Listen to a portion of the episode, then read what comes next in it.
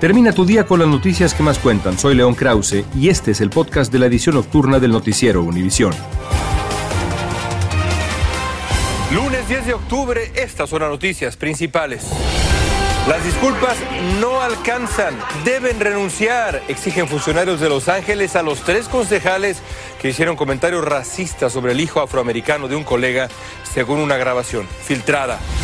Buscan al hombre que mató a puñaladas a otro en un autobús en el Bronx. Acusan de presunta complicidad a la mujer que lo acompañaba. Es la octava persona muerta violentamente en el año en el transporte público de Nueva York. Guatemala declara estado de calamidad. En Honduras hay alerta roja en 10 de los 18 departamentos tras la enorme devastación dejada por la tormenta tropical Julia. Reportan al menos 21 muertos en Centroamérica. Comienza la edición nocturna. Este es su noticiero Univisión, edición nocturna, con León Krause. Amigos, buenas noches. Gracias por estar aquí. Comenzamos con el escándalo de racismo de varias figuras políticas demócratas en Los Ángeles. La presidenta del Concilio de Los Ángeles, Nuri Martínez, renunció hoy a su cargo. Lo hizo tras hacerse pública una grabación en la que, conversando con el concejal Kevin de León, ella hace comentarios racistas y homofóbicos. Martínez se burló del comportamiento de un niño afroamericano y de su padre, el también concejal blanco Mike Bonin, quien es gay. Aún así, Martínez no renunció a su puesto en el concilio. Hay en este momento un clamor que exige su renuncia y la de Kevin de León del Concilio de Los Ángeles. Desde allá, Dulce Castellanos da detalles de este escándalo y no aceptamos ninguna disculpa. Nuri Martínez, quien fue grabada haciendo comentarios racistas, renunció como presidenta del Consejo de la Ciudad de Los Ángeles y los concejales Kevin de León y Gil Cedillo, quienes participaron en la conversación, se disculparon. Pero eso no ha mitigado la indignación y repudio de las personas afroestadounidenses y las comunidades indígenas de Oaxaca.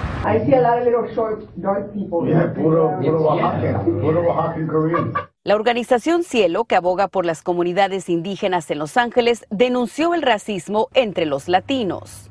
El alto hacia esa discriminación a nosotros, a los pueblos nativos de, esta, de este continente americano. Los concejales y Ron Herrera, el presidente de la Federación Laboral del Condado, fueron grabados secretamente en octubre 2021 mientras discutían la distribución de distritos. El grupo se reunió en las oficinas de la Federación Laboral y se desconoce quién grabó la conversación. El hecho está siendo investigado. Martínez también agredió verbalmente al concejal Mike Bonnen y a su hijo de dos años. Personas de la comunidad afrolatina dicen haberse sentido doblemente agredida. Algo que todavía tenemos que sanar entre nosotros y es la discriminación entre latinos en base de su color, del tipo de pelo que tienen, de, um, clasismo. Esos son problemas que tenemos entre nosotros.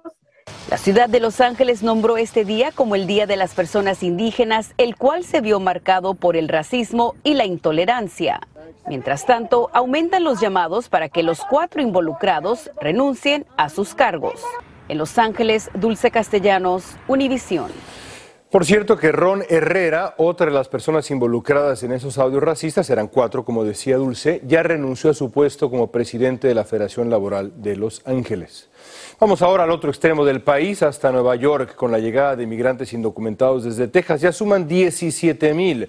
La capacidad de la ciudad para atender sus necesidades está en este instante rebasada y la situación no parece que vaya a resolverse sino más bien al contrario, porque como nos cuenta Blanca Rosa Vilches, ahora los están enviando allá más rápido, por avión. Ahora no solo vienen en autobuses, también en aviones, como los dos que trajeron a Nueva York casi 50 inmigrantes procedentes de Texas. Todo empezó en abril, dice, cuando pequeños poblados tejanos dijeron que no tenían capacidad para lidiar con tantos inmigrantes y se les ocurrió enviarlos a ciudades santuarios como Nueva York. Y yo me encargué de ejecutar la idea, dijo el gobernador Abbott. Esta pareja venezolana llegó con sus tres hijos de 8, 10 y 18 años. Nos ofrecieron que viniéramos acá a Nueva York y sí, vimos bastante jóvenes. Nuestra experiencia, bueno, fue fuerte porque traíamos los niños, mi esposa. El alcalde de Nueva York declaró el viernes pasado una crisis humanitaria en la ciudad que le permitirá presionar por fondos federales para ayudar a los más de 18 mil que ya se encuentran aquí.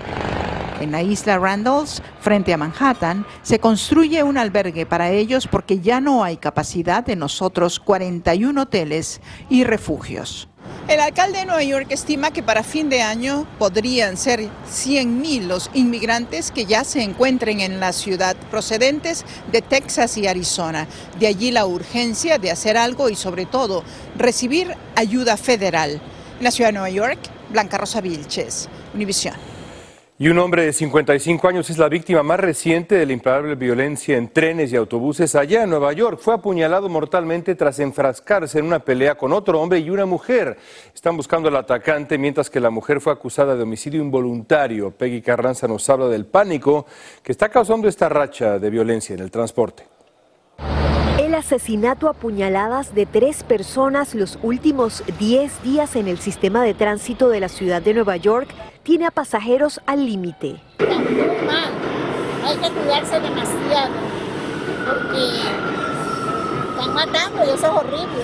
El más reciente ocurrió anoche en un autobús en el Bronx, cuando un pasajero fue acuchillado tras una disputa, según las autoridades. Tenemos que hacer más y lo haremos, dijo la comisionada de la policía. Para Margarita Pérez, el problema es la inseguridad rampante.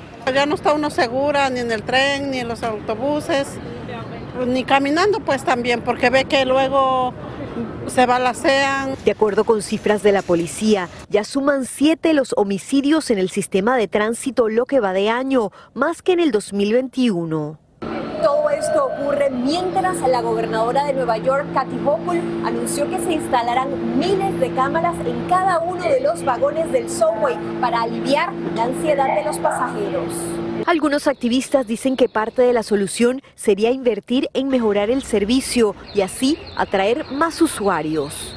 Si estás en una plataforma esperando 20, 25 minutos por un tren, pues, eh, you know, tal vez si esperas menos tiempo y hay más gente eh, te vas a sentir más confiado en el sistema público. Se espera que las cámaras en los vagones estén instaladas en el 2025.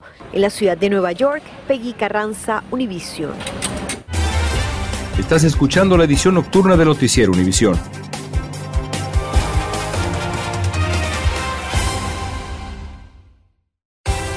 Continuamos con el podcast de la edición nocturna de Noticiero Univisión. Y el asesino en serie de Stockton, California, sigue suelto. La policía lo relaciona con siete ataques en Stockton y el área de la bahía. Una de sus víctimas fue Juan Miguel Vázquez Serrano, padre de tres hijos a quien mató a balazos. Juan Miguel murió hace más de año y medio y hoy su familia hizo sus primeras declaraciones. Guillermo González las tiene para ustedes. La familia de Juan Miguel Vázquez Serrano, una de las víctimas del asesino en serie de Stockton, California, habló hoy por primera vez, un año y ocho meses después de su muerte a tiros en Oakland. Se iba a trabajar, llegaba y luego me decía, mira, ma, lo que rayé, este es mi raya, tenga, ma. Usted sabrá si me da, pero deme para irme al baile, porque le encantaba mucho el baile. Su hermana recuerda la angustia que vivieron tras la desaparición de Juan Miguel y también cuando la policía les comunicó la horrible noticia de su muerte.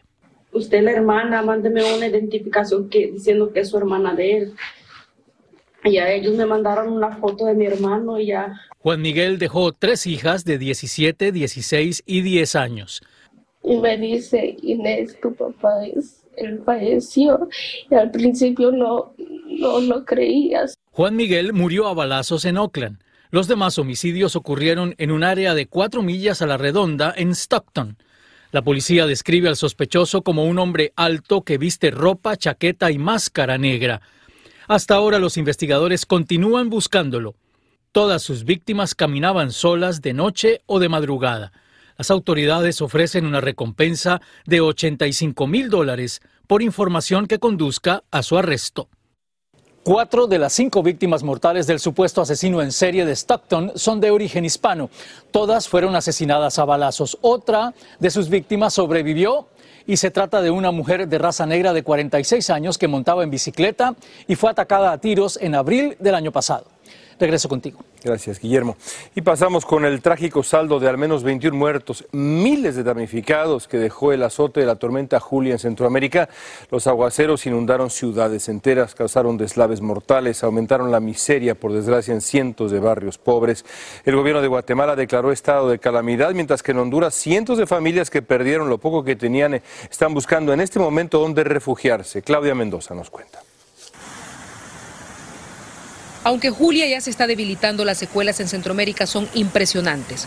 El gobierno de Guatemala decretó estado de calamidad pública por 30 días para enfrentar los estragos que ya dejan cinco muertos y siete desaparecidos. Cientos de guatemaltecos tuvieron que dejar atrás sus casas y pertenencias debido a las inundaciones de sus comunidades y ahora esperan en albergues a que la crisis pase.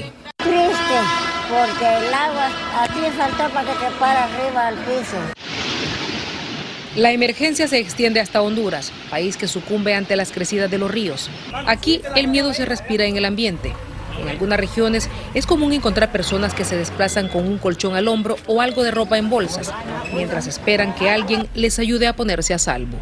Con mucho dolor en nuestra alma porque tanto los ha costado, ¿verdad? Pero así vamos ahorita, solo con nuestra ropita ya puesta. Otros menos afortunados, como Katia Castro, lloran de tristeza en los albergues porque el agua les arrebató su vivienda y lo poco que tenía. Para mí es duro porque saber que no sacamos nada y mis hijas dormir en el piso en esta situación. Soy madre soltera y pues la verdad tengo quien me apoye. En muchos lugares las carreteras han desaparecido y ocurre esto. El país registra cuatro muertos, cientos de evacuados, muchos sectores incomunicados e inundados y cuerpos de socorro llevando comida a comunidades en las que el agua les cortó la comunicación con el exterior. Los expertos dicen que a medida que se debilite Julia dejará importantes lluvias en la región. Por eso piden a las comunidades no bajar la guardia, porque más deslizamientos e inundaciones podrían ocurrir en las próximas horas. En Cortés, Honduras, Claudia Mendoza, Univisión. Gracias, Claudia. Este lunes Rusia realizó una ola de ataques con misiles contra la población civil de Ucrania, luego de que el fin de semana el ejército ucraniano destruyera el puente de Crimea. La ofensiva rusa tuvo como objetivos varias ciudades ucranianas, destacando la capital Kiev, en donde bombardearon áreas residenciales. Cerca de la estación de tren, el parque Shevchenko, donde los niños acostumbran ir a jugar, la Universidad de Kiev, que alberga miles de estudiantes, así como puentes o el centro histórico. Hasta el momento la cifra de muertos es de 14 y casi un centenar de heridos de los bombardeos que la población civil está sufriendo. Así vivieron. Vean estos 15 segundos.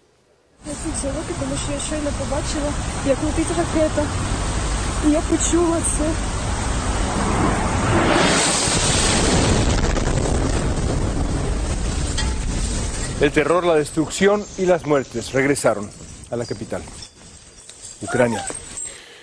Y la temporada invernal aún no ha comenzado formalmente, pero los casos de gripe están aumentando. Por eso, autoridades sanitarias piden a la población vacunarse cuanto antes, porque el invierno pinta posiblemente severo. Durante la pandemia, la vacunación contra el famoso flu cayó drásticamente por confusiones de que las dosis contra el COVID también protegen contra la gripe. No es así. Galo Arellano tiene más. El país debe prepararse para una temporada de gripe bastante mala con casos de COVID entremezclados con flu, advierten las autoridades sanitarias. Deberíamos anticipar que muy bien podríamos tener otra variante que surgiera y que eludiera la respuesta inmune que hemos obtenido de la infección, dijo el doctor Anthony Fauci, principal asesor de salud de la Casa Blanca. Actualmente, la vacuna que se va a dar este año también incluye eh, protección contra una forma de influenza muy potente que mató a una persona eh, hace algunos meses. Sin embargo, recientes sondeos indican que solo el 49% de los estadounidenses planean vacunarse contra la gripe. Yo no tengo miedo, pero siempre hay que prevenir. Para no tener que lamentar. Yo por lo menos yo cumplo con, con el régimen de, de, vacunación, estoy previniendo. Yo estoy vacunado igual que somos socio. La buena noticia es que las autoridades de salud aseguran que hay suficiente reserva de vacunas para los estadounidenses. Usted solamente tiene que hablar con su doctor personal o acudir a un centro de salud para obtenerla. Los CDC instan a todos los mayores de seis meses a vacunarse contra la gripe. Dicen que el mejor momento para hacerlo es hasta finales de octubre. Y para los mayores de 65 años les recomiendan una vacuna antigripal de alta dosis. En otro sentido, se puede mezclar las vacunas sin problema ninguna. O sea, puedes obtener el booster de COVID si la necesitas, si te toca, y también eh, la influenza sin problema ninguno. En Nueva York, los funcionarios de salud dicen que ya están viendo casi el cuádruple de personas que han buscado ayuda médica debido al flu. Desde Miami, Florida, Galo Arellano, Univisión. El gobierno mexicano presentó una demanda contra empresas estadounidenses vendedoras de armamento a las que responsabiliza del flujo de armas ilegales hacia México. Recientemente un juez federal desestimó otra demanda, la primera de México contra fabricantes de armas de Estados Unidos. Desde Ciudad de México, Alejandro Madrigual nos explica.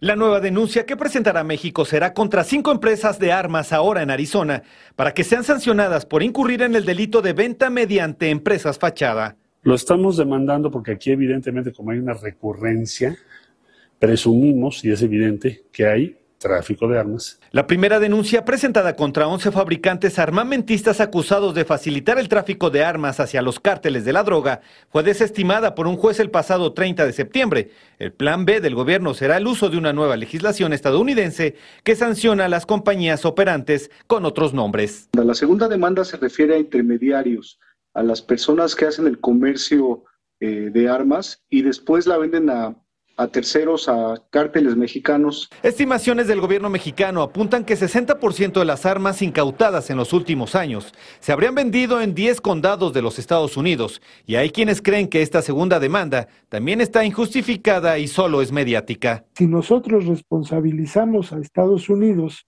que la violencia se debe porque ellos fabrican armas, pues la violencia también la podemos generar nosotros porque nosotros producimos la mayor parte de las drogas que se consumen en Estados Unidos. México acusa a la industria armamentista de los Estados Unidos de prácticas comerciales ilícitas y negligentes y considera que gran parte de la violencia es por ese tráfico de armas. En Ciudad de México, Alejandro Madrigal, Univisión. Y amigos, quiero invitarlos a escuchar el podcast Univisión Reporta. Mañana una conversación muy emotiva sobre las valientes protestas de las mujeres en Irán. Quieren libertad porque veo que las muchachitas tienen ahora el coraje, no tienen miedo, están yendo a la calle, están agarrando sus hijabs, lo están tirando hacia el fuego que tienen en las calles, se lo están quitando. Univisión reporta una conversación interesante cada mañana para ustedes. Suscríbase, ahí está el código QR. Gracias por escucharnos. Si te gustó este episodio, síguenos en Euforia, compártelo con otros, públicalo en redes sociales y déjanos una reseña.